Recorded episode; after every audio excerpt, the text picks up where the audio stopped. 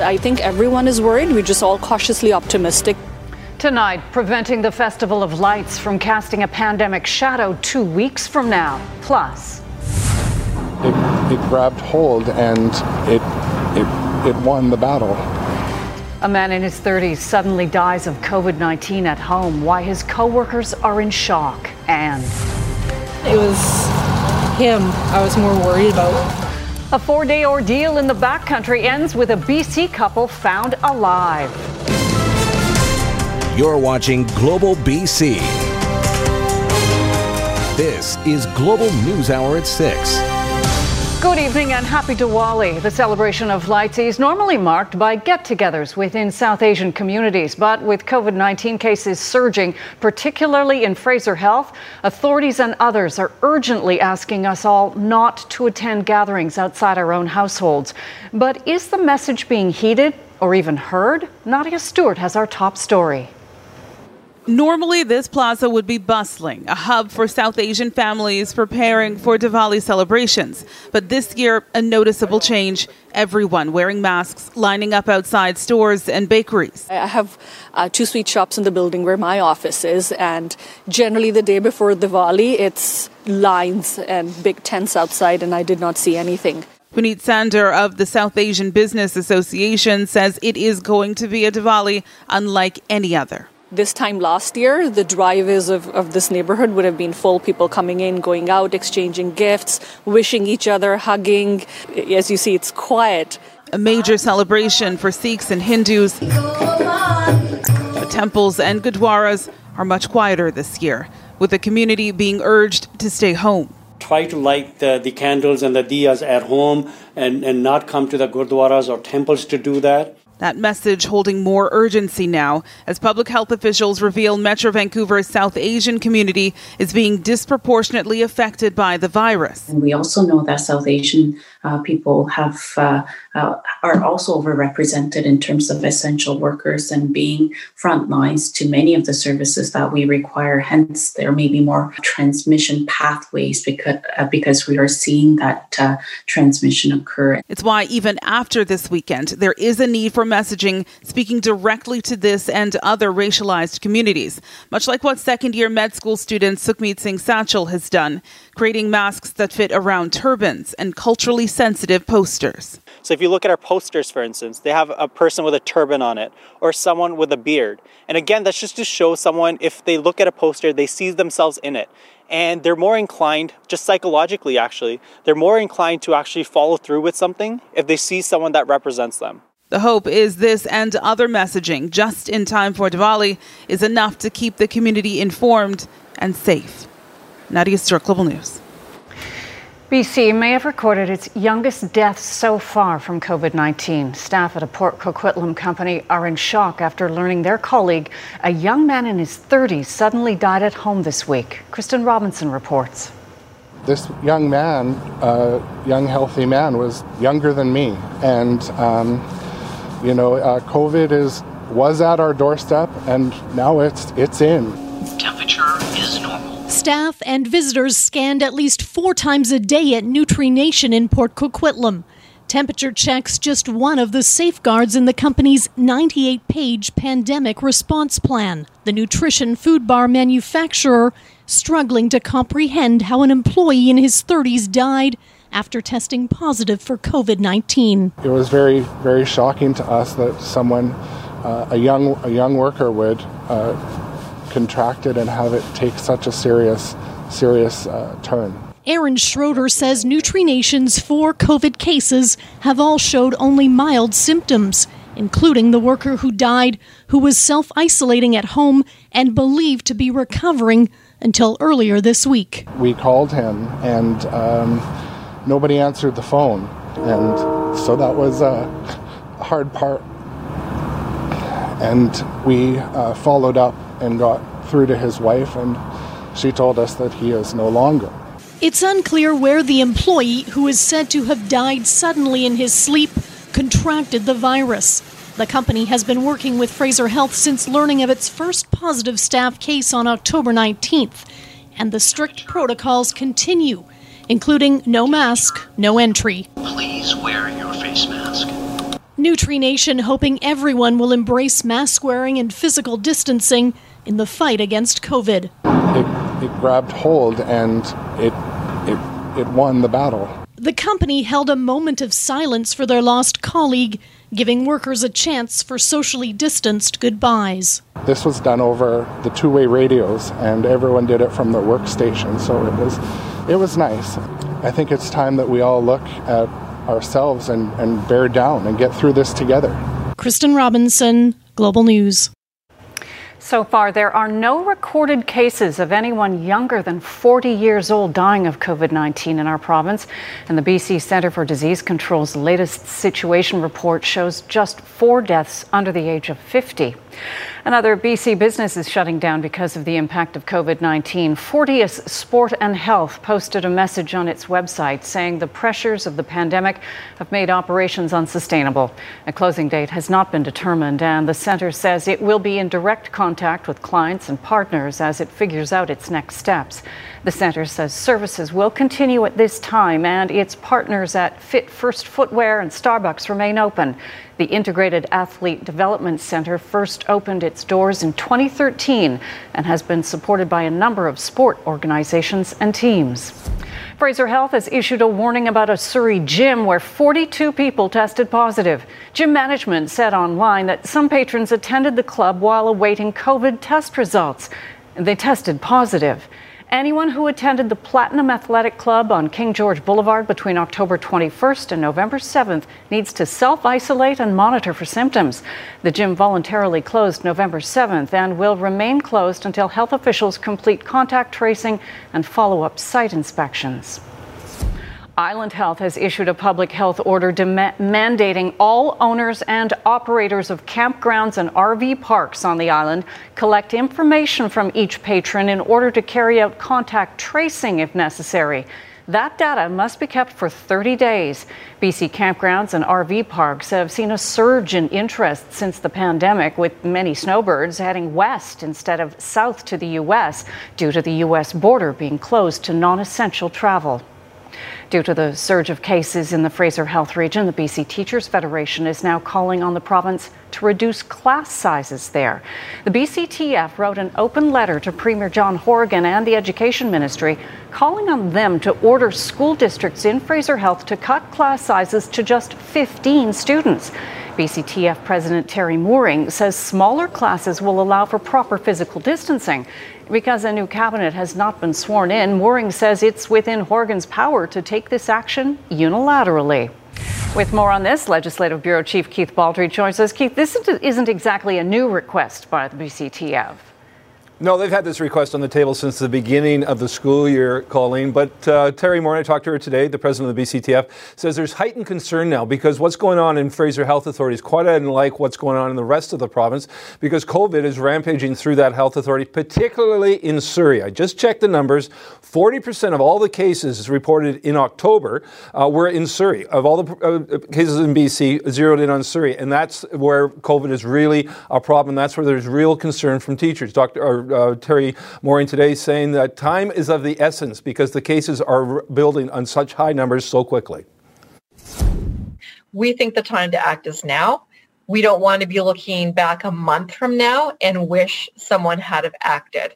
We're aware that government can go above and beyond the BC CDC guidelines, and so we're calling on government for two things right now. One is a stronger mask mandate, and the other is to reduce classes to 15. So there are ongoing exposure events at schools around the province, particularly in Metro Vancouver, and it illustrates exactly how big the problem is exposure events right now. Surrey, 25 exposure. Now, exposure is one person only. It's not a cluster. It's not an outbreak. It's, a, it's an exposure. But I think the numbers there tell the story, Colleen, of why Surrey right now is in a completely different situation than the rest of the province. Vancouver is second with, with 11 exposures, Richmond with 10, and so on down to Chilliwack there. So again, th- this graphic, I think, tells the story of what's happening in schools, in particular in Surrey, unlike what's happening elsewhere in the province. That's for sure, Keith. Uh, now, you talked to Minister Fleming. What did he have to say? Mm-hmm. Yeah, I talked to Mr. Rob Fleming. Uh, he's going to take a, you know, he, n- nothing's off the table, he says. And Health Minister Adrian Dix has made that uh, the case as well. They're going to wait, I think, until we see what unfolds this week with the new health measures in place where you're not supposed to have those public gatherings. And hopefully, Diwali does not lead to any of those gatherings as well. If the numbers start to decline this week, starting Monday, Tuesday, Wednesday, uh, that's reason for hope. If there's no decline, though, uh, again, no ruling out what could happen here. Schools could close early for Christmas. There could be regional restrictions as well. Again, what's happening in Fraser is not helping, happening in the rest of the province. Okay, thanks for that, Keith. Right. A defeated candidate for the BC Liberal Party is publicly accusing the outgoing leader of throwing her under the bus in response to a scandal. Jane Thornthwaite made headlines during the campaign last month when video emerged of the former North Vancouver Seymour MLA making sexist comments about the NDP's Bowinn Ma during a virtual roast for outgoing MLA Ralph Sultan. Leader Andrew Wilkinson was among those seen laughing along. Thornthwaite apologized the next day, but it was several days before Wilkinson addressed the issue, and when he did, he pinned the blame squarely on the candidate. In an opinion piece in today's Vancouver Sun, Thornthwaite writes in part Listening to Wilkinson throw me under the bus, I experienced what many women in our, our organization have experienced a double standard between the treatment of men and women. Different standards existed for female colleagues and staff depending on how useful we were perceived to be. Clearly, this was my moment to be told I was now useless to the team. So far, there has been no comment from Wilkinson or the BC Liberal Party. A BC soldier who died last month during a training exercise was laid to rest today. A small military service for Corporal James Choi was held at a Surrey church this afternoon. The Canadian Armed Forces says the 29 year old died of a gunshot wound sustained during a live fire training exercise at CFB Wainwright in Alberta. He was a member of the Royal Westminster Regiment based in New Westminster and was a trained infantry soldier. The incident surrounding his death remains under investigation. A happy ending today for an Nanaimo couple missing since Remembrance Day. The pair and their dog were found cold and hungry, but safe. He, yeah, he hasn't had any water like for the four days. Tamara Sandalak and Cody Martin's dog Rex grabbing a drink after an RCMP chopper dropped him and the couple off at GoGo's Christmas Tree Farm in South Nanaimo this morning. The three left Wednesday for a fishing trip near Nanaimo Lakes, but got stuck after their truck broke down. They decided to stay put and wait for help amid whiteout conditions. After three nights, they started walking out today and were able to call family once they got cell reception. They were soon located at Moriarty Lake, 16 kilometers from where they were supposed to be, and flown to safety. All of a sudden, we were walking, and I was expecting at least like a six or an eight hour walk out. And all of a sudden, the phone, I got the news notification, and then text started coming through, and I was like, no way. But yeah, it was surreal. It was amazing to see everyone, and can't thank everyone enough yeah, for yeah, what they've thanks done. to all the search and rescue and everything. Like, we snow packed snow into like um, cans and let them melt, uh, melt in the heater of the truck. Drank that and just had pepperoni stick once once a day. So what was going through your mind as you're not dying?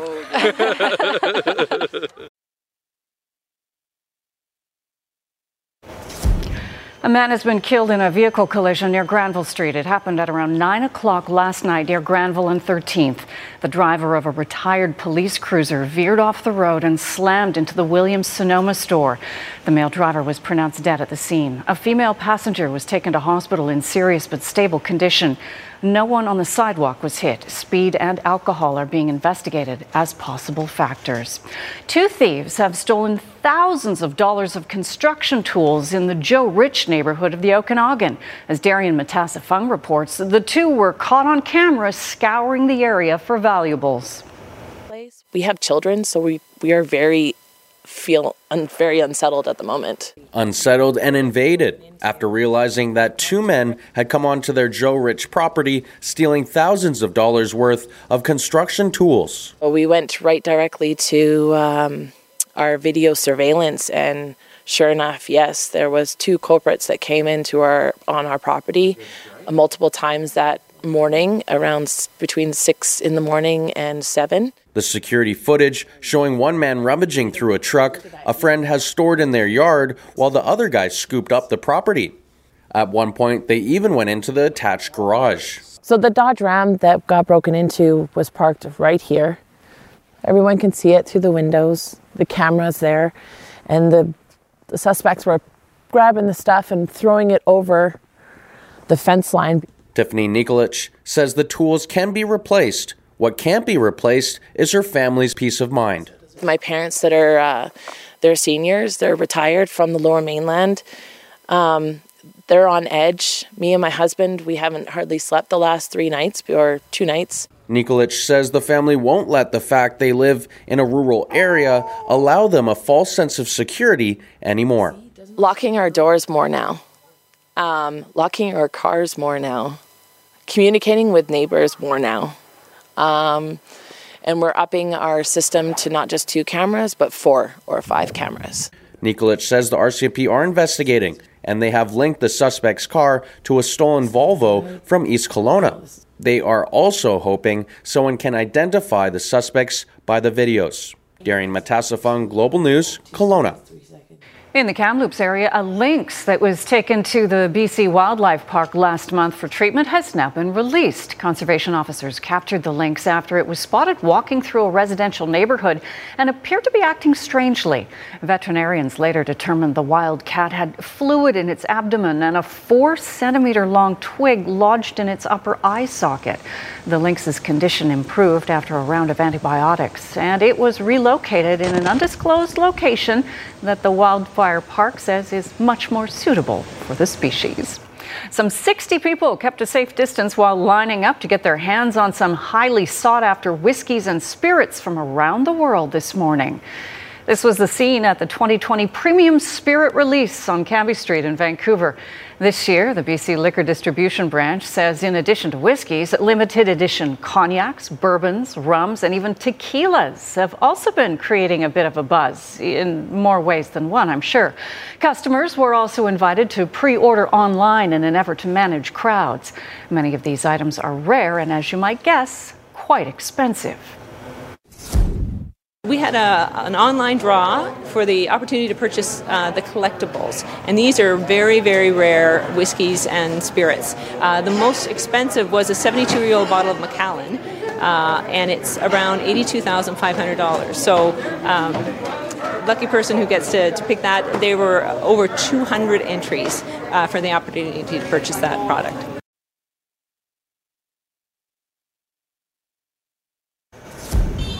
More than a billion people in India began celebrating Diwali, the Hindu festival of lights, today. But this year, the pandemic is upending some of the festivities. Some worried residents opted for low key celebrations this year. Also, officials appealed to people not to set off firecrackers in hopes of mitigating toxic air pollution that's been extreme in New Delhi this fall.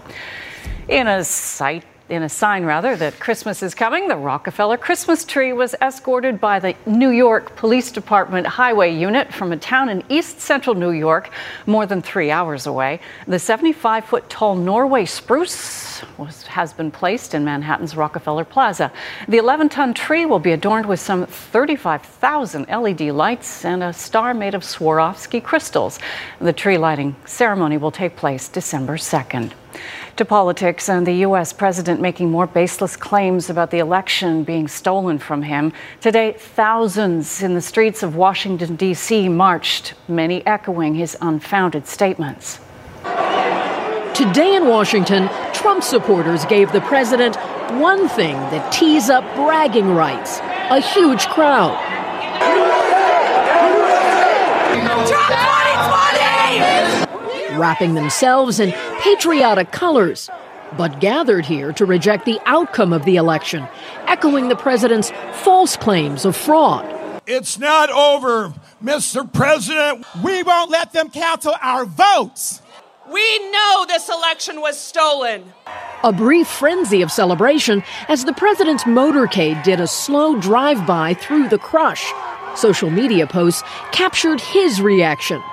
The president, who refuses to concede defeat, headed out to play golf, while his supporters vented anger and frustration on his behalf. And we're never going to accept Joe Biden as the president of the United States. Today's event attracted men wearing the colors of the far right extremist group Proud Boys, known for advocating violence. But also families with children and supporters who traveled long distances to see what they called history. To show Trump we support him and love him. But as they march to the Supreme Court, at least some admit this could be a farewell to the Trump years when Joe Biden's victory is certified. We are not going to believe it, by no means, but we'll accept it. President elect Joe Biden will face pressing foreign policy issues when he takes office next year. Relations with China, Russia, and Iran will be challenging, especially given the outgoing administration's behavior towards them.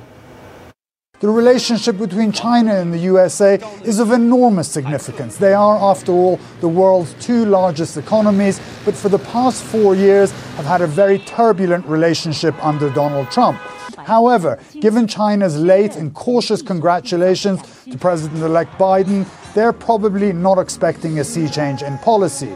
Joe Biden has made it very clear during the debates that he will take a hard line on China to make sure they play by the rules.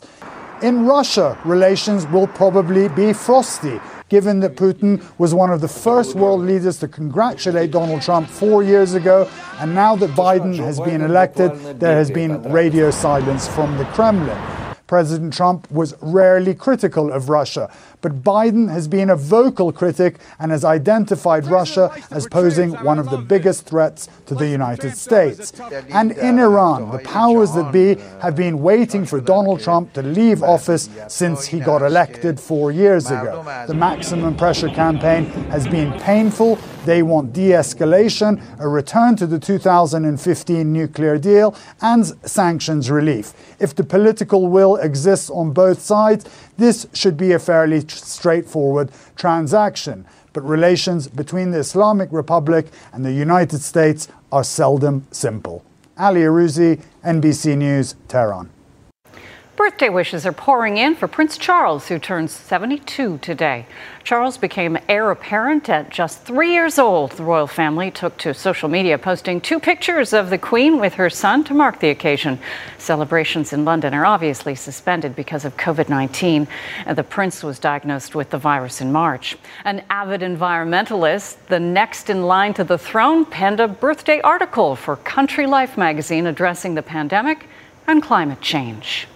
In Health Matters, taking a single pill along with aspirin may help lower the risk of heart disease in some patients. That's the finding of a Canadian study which followed more than 5,700 people for nearly five years. All of the participants were at intermediate risk of developing heart disease. Researchers found that those who took a daily pill that combined blood pressure and cholesterol medication were 21% less likely to develop heart disease. But those taking the so called poly pill with aspirin reduced their risk of heart attacks, strokes, and heart related deaths by nearly a third. At least half a dozen companies sell poly pills outside of the U.S., but right now they are not widely used or marketed. You're watching Global News Hour at 6. Why SpaceX CEO Elon Musk won't be allowed to attend the launch of an historic flight tomorrow. We'll have that for you right after the forecast with Yvonne. But first, some cleanup today after strong winds blew through the south coast yesterday. That includes this large boat that was washed up at Vanier Park in Vancouver. That would not be good news to get as the boat owner. No, and it was actually windy once again today. We'll see winds continuing this evening and in towards our Sunday morning. But if you were up earlier enough this morning, there actually were a few breaks out there, it was very pleasant. We'll start off with this photo uh, captured by Al overlooking the North Shore Mountains and some breaks in Gibsons. A beautiful shot that was captured in Lindsay, a different weather picture in, uh, that was, should say Green Lake rather, not Greek Lake. Um, this is Warren's dog named Hudson enjoying some of the snow. All right, here's what we are looking at. Some wet weather moving in across the south coast. We'll see on and off rain, and that will continue. We've got a significant amount of snow to talk about if you're traveling along the mountain passes, and I'll have them, those amounts in just a moment. Here's the Wall Center Hotel uh, Tower Cam, and this is overlooking English Bay. We're sitting at 5 degrees with the rainfall, and it's breezy out there. We've got an easterly wind at 30 kilometers per hour. A look at some of the peak wind gusts that we've seen this evening out of the airport, just over 40 kilometers per hour. Areas near Race Rocks over 70, Esquimalt, and Victoria with just close to 50 kilometers kilometers per hour. Current winds right now near Tsawwassen just over 30. Nanaimo still seeing gusts over 30 kilometers per hour and gusts right now for Comox just over 50 kilometers per hour. So it'll continue to be very, windy this evening and to, into the morning hours. The following areas that are in red, that's where we do have the wind warning that is in effect. Haida Gwaii along the central coast, still seeing the potential with gusts of up to 110 kilometers per hour. The northern tip of Vancouver Island included within that. Now, along the Sunshine Coast, the eastern edge of the island, we still do have the potential to see winds anywhere between 70 and then gusts of up to 90 kilometers per hour. So we'll see that through this evening. It'll likely start to ease off overnight. And then the snow, a big weather story that we're following if you're traveling along the mountain passes. It'll continue tonight through tomorrow and then easing off late in the evening. So if you're traveling along the mountain passes, we still have that snowfall through the day on Sunday. Most areas along the south coast, it'll be a chance of showers, and we are looking at it easing off with a few breaks just in between, and then another wave moving in on Monday. Now, we do have a winter storm warning along the Coquihalla. Hope to Merritt could see upwards of 35 centimeters. Now, the Allison and Kootenay Pass, also a significant amount, ranging between 15 into 20 centimeters. Sea to Sky if you're heading to Whistler, 5 and up to 10, and it's similar along the connector, with the Rogers Pass seeing up to 15 centimeters. So the snow continuing through Sunday along the mountain passes. Now, for the northern half of the province, it'll start off as snow, especially in the morning hours, seeing that changing over to rain as temperatures do bump up, and locally, most spots are seeing anywhere between 2 and up to 5 centimeters. Now, we are going to track rain along the north coast for tomorrow, that transition inland, so snow changing over to rain or snow mixed with rain, especially along the central interior towards the afternoon. Southeastern corners of the province will also see that. The tops in Okanagan, one area though that will see some breaks through the day. The snow level for the southern interior for traveling along the mountain passes do check in with Drive BC. It'll start to rise through the day closer to 1,000 meters. Whistler will see that transition over to rain, highs up to three, and along the south coast, it'll be windy, especially for the morning hours for all areas closer to the water. And then as we get in towards the afternoon, we are still tracking wet weather, pretty soggy into next week, Colleen, but the silver line Temperatures on Tuesday, Wednesday will bump up back into the double digits with that rain. Glad you found a silver lining. Thanks, Yvonne. After a 24 hour weather delay, all systems are go for an historic space launch in Florida tomorrow. But there is a new complication. SpaceX CEO Elon Musk won't be there after he tested positive for COVID. Poised for a Sunday night launch, the Falcon 9 rocket and a spaceship its crew has dubbed Resilience. But after SpaceX CEO Elon Musk tweeted he tested both negative and positive for COVID, NASA quickly ensured the crew was safe and announced Musk would not be allowed on site for the launch. If any of those protocols have been compromised, then we're not going to let you near the crew. And again, it's to protect the overall mission that uh, we're trying to accomplish. And everybody recognizes that. It's, it's no surprise. We're ready. Um, we've spent the last couple of weeks kind of fine tuning uh, our training. The astronauts themselves have been social distancing and under quarantine for two weeks ahead of their six month mission on the space station. Commander Mike Hopkins, mission specialist Shannon Walker, Japanese astronaut Soichi Noguchi, and pilot Victor Glover, the first African American astronaut on such a long duration assignment. This will be your first trip into space. Uh, how are you feeling? Are you a little nervous? I'm excited. You know, um, we train so much that uh, I don't I don't get time to, to be nervous. This four-person crew, the most to launch from U.S. soil since the shuttle retired nine years ago. Go NASA, go SpaceX. Coming just months after the successful SpaceX test flight last summer. One concern tonight that thousands of spectators could create a super spreader event. NASA encouraging crowds to social distance and wear masks. Tom Costello, NBC News. Now, the last thing you want to hear from your crewmate in space is, I'm not feeling very good. Yeah, no Fever. That is some social distancing, though, being out in outer space Yeah. from the rest Big of the time. world, anyway. Yeah, they've Big got their own bubble for six months. No Yeah. kidding. Barry, what do you got Better coming be up? ready for it. Well, uh, some uh, local boys on the world stage today in sports. Nick Taylor of Abbotsford made the cut at his first Masters, had a really good third round. Not quite as good as Dustin Johnson, who is uh, really pulling away and putting on quite a show at Augusta. So we'll have highlights of that. And Vasek Pospisil, who's uh, born in Vernon, lives in Vancouver, and his uh, third ever ATP ATP Tour final in uh, tennis, this one in Bulgaria, looking for that first ever title.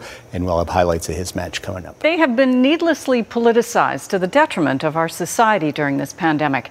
And while many people in BC continue to wonder why there is no provincial order mandating mask use in public spaces, the U.S. CDC has updated its mask guidelines with information that might encourage more people to wear them. The CDC's updated guidance on masks. I think they're good that uh, we've all been wearing our masks. Doesn't change anything for Mary Gonzalez. And we know that it has protected us and protected um, everybody else and our family members. So we're just going to keep wearing our masks.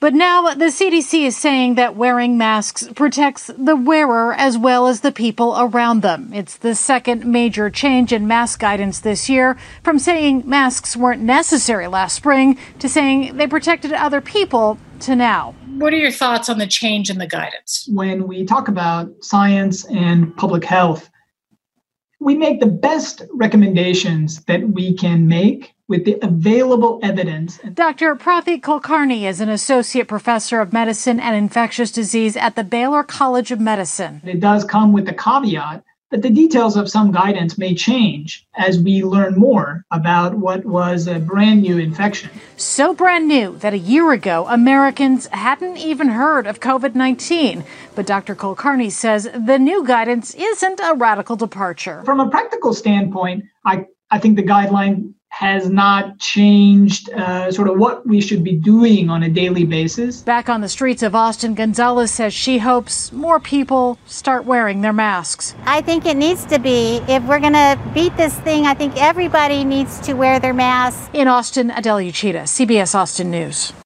this November. Visit Osoyoos for their Winter Wine Festival this month and enjoy special wine tastings, holiday light up displays, and much more. Visit their website for a list of events. This Giving Tuesday, Royal Columbian Hospital Foundation is fundraising in support of its Variety Neonatal ICU. Your gifts will help purchase equipment vital to the care of BC's smallest and most fragile patients. And all gifts made before December 1st will be matched by RCH physicians, pediatricians, and pediatric specialists. Global BC, celebrating 60 years of broadcasting, celebrating 60 years as BC's News. So, Barry, the Masters just seven months late. Yeah, well, it's uh, you know one of those COVID things. I think uh, they don't have any. Uh, they called the fans at the Masters uh, patrons for some reason, oh. and uh, if you don't call them that, you're corrected by the by the powers that be. But still, we're just happy that there's uh, golf to watch, and it was great as usual on the weekend, uh, as it does get at Augusta. Thanks, Colleen. There uh, was a logjam at the top very early in the third round of the Masters. At one point, nine players were tied for the lead, but when Dustin Johnson got on the course. He quickly separated from the pack and is now heavily favored to win his first green jacket Sunday in Augusta. Now, Augusta National in the fall, still pretty spectacular, just different spectacular from the Augusta we know in the spring with all the azaleas and the beautiful flowers.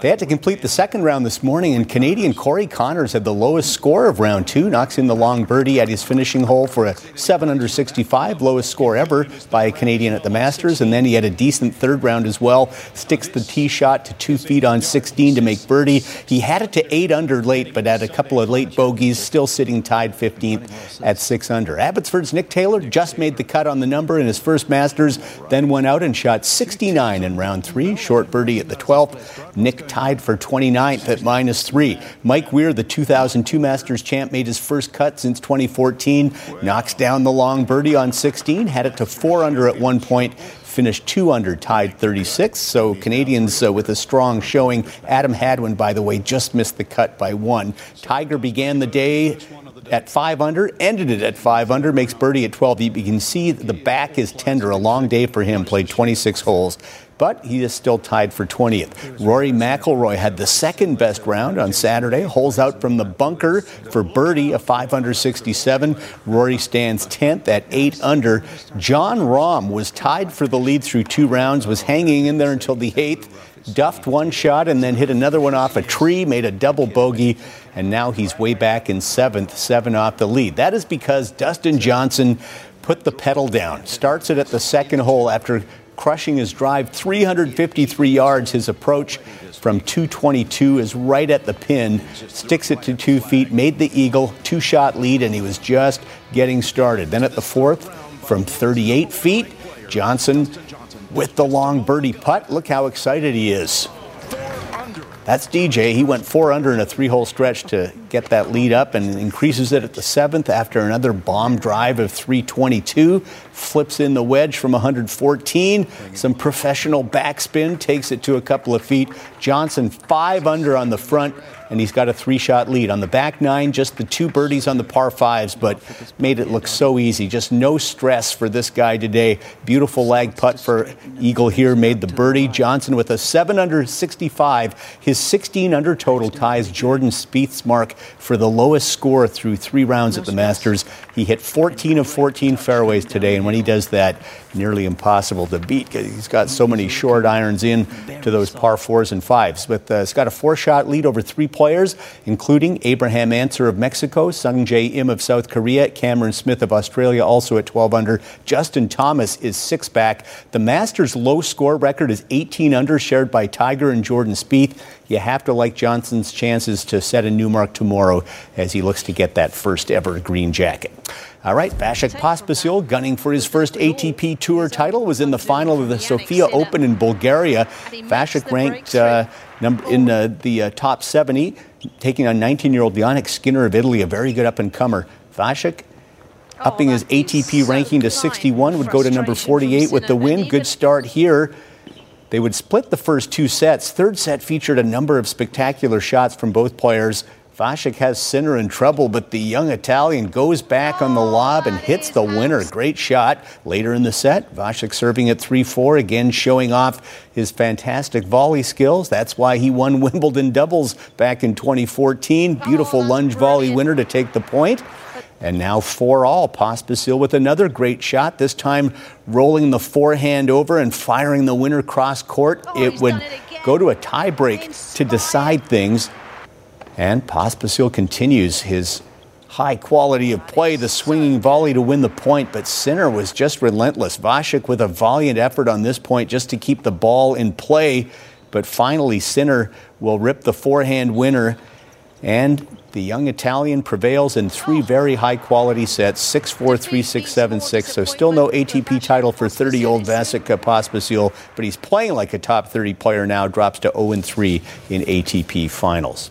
Well, a miserable, wet, slick day for Formula One qualifying at the Turkish Grand Prix. Plenty of spin outs. Canada's Lance Stroll handled the slippery surface better than anyone. Lewis Hamilton qualified just sixth, but Lance Stroll wins the pole, the first time by a Canadian since Jacques Villeneuve in 1997. Stroll crosses the line, and he does go pole. 147.7. Lance Stroll is on pole for the first time in his career. Said P1, P1. Yes, boys! Let's go!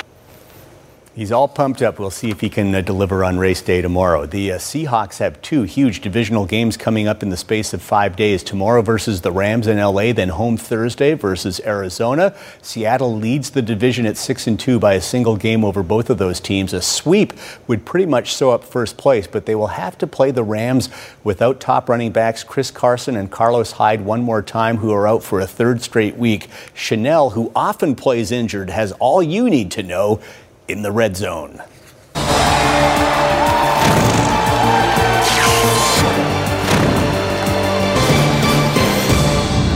It's a showdown for first between teams who have lost two of their last three. Now, the Seahawks were mauled by the Bills last week as the 44 points allowed were the most in Pete Carroll's 11 seasons in Seattle. The Rams come in off their bye week, and this one has huge ramifications in the division because an LA win Sunday means we could see a three way tie atop the NFC West. A couple of weeks ago, the Rams offense spent more time turning the ball over than scoring, but Jared Goff can throw. He'll be licking his chops against that terrible Seattle secondary. He has three 300 passing yard games this season. Expect number four on Sunday.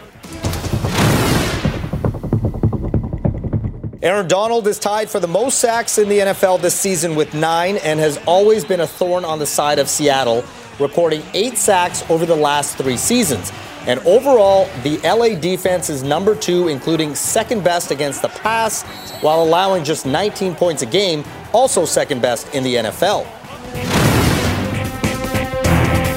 Russell Wilson had his worst game of the season four turnovers, poor protection, as Buffalo recorded five sacks while hitting him 10 times. What's troubling, he's thrown five interceptions in the last two losses. Since entering the league, Wilson has a record of 7 and 9 versus the Rams and has been sacked 61 times. That's an average of four every game. The defense getting torched again, giving up 420 yards last week. Seattle allows an average of 455 total yards, by far the worst in the NFL.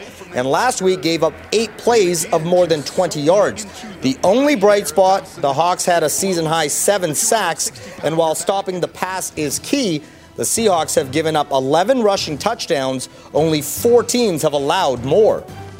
The Hawks are a two point underdog Sunday and have lost three of their last four visits to LA since the team moved to California. Now, the Rams are undefeated at home and are a perfect 3 0 against the spread at SoFi Stadium this season. You said you like Chanel's look there with the, uh, I do. the mock neck. Yeah. Very, very uh, autumnal, I believe. I'm very much so. Thanks so much, Barry. The Global News and 980 CKNW Leadership Series, an in depth collection of one on one interviews featuring a diverse array of some of our province's most prolific and innovative community leaders. Tune into Global BC, BC1, and 980 CKNW for a new interview each week, November 7th through November 29th. The Global News and 980 CKNW Leadership Series, in partnership with Fortis BC. Energy at Work.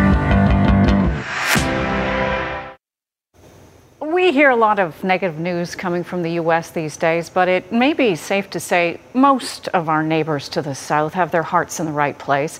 A man in Fort Myers, Florida certainly does. Carlton Crabble put a sign at the end of his driveway to let people know where they could get a free meal, no charge. Crabble cares for and cooks for his disabled wife, but wanted to extend his culinary skills to a community hard hit by the pandemic. The meal started with just hamburgers and hot dogs, but expanded to include a variety of comfort foods.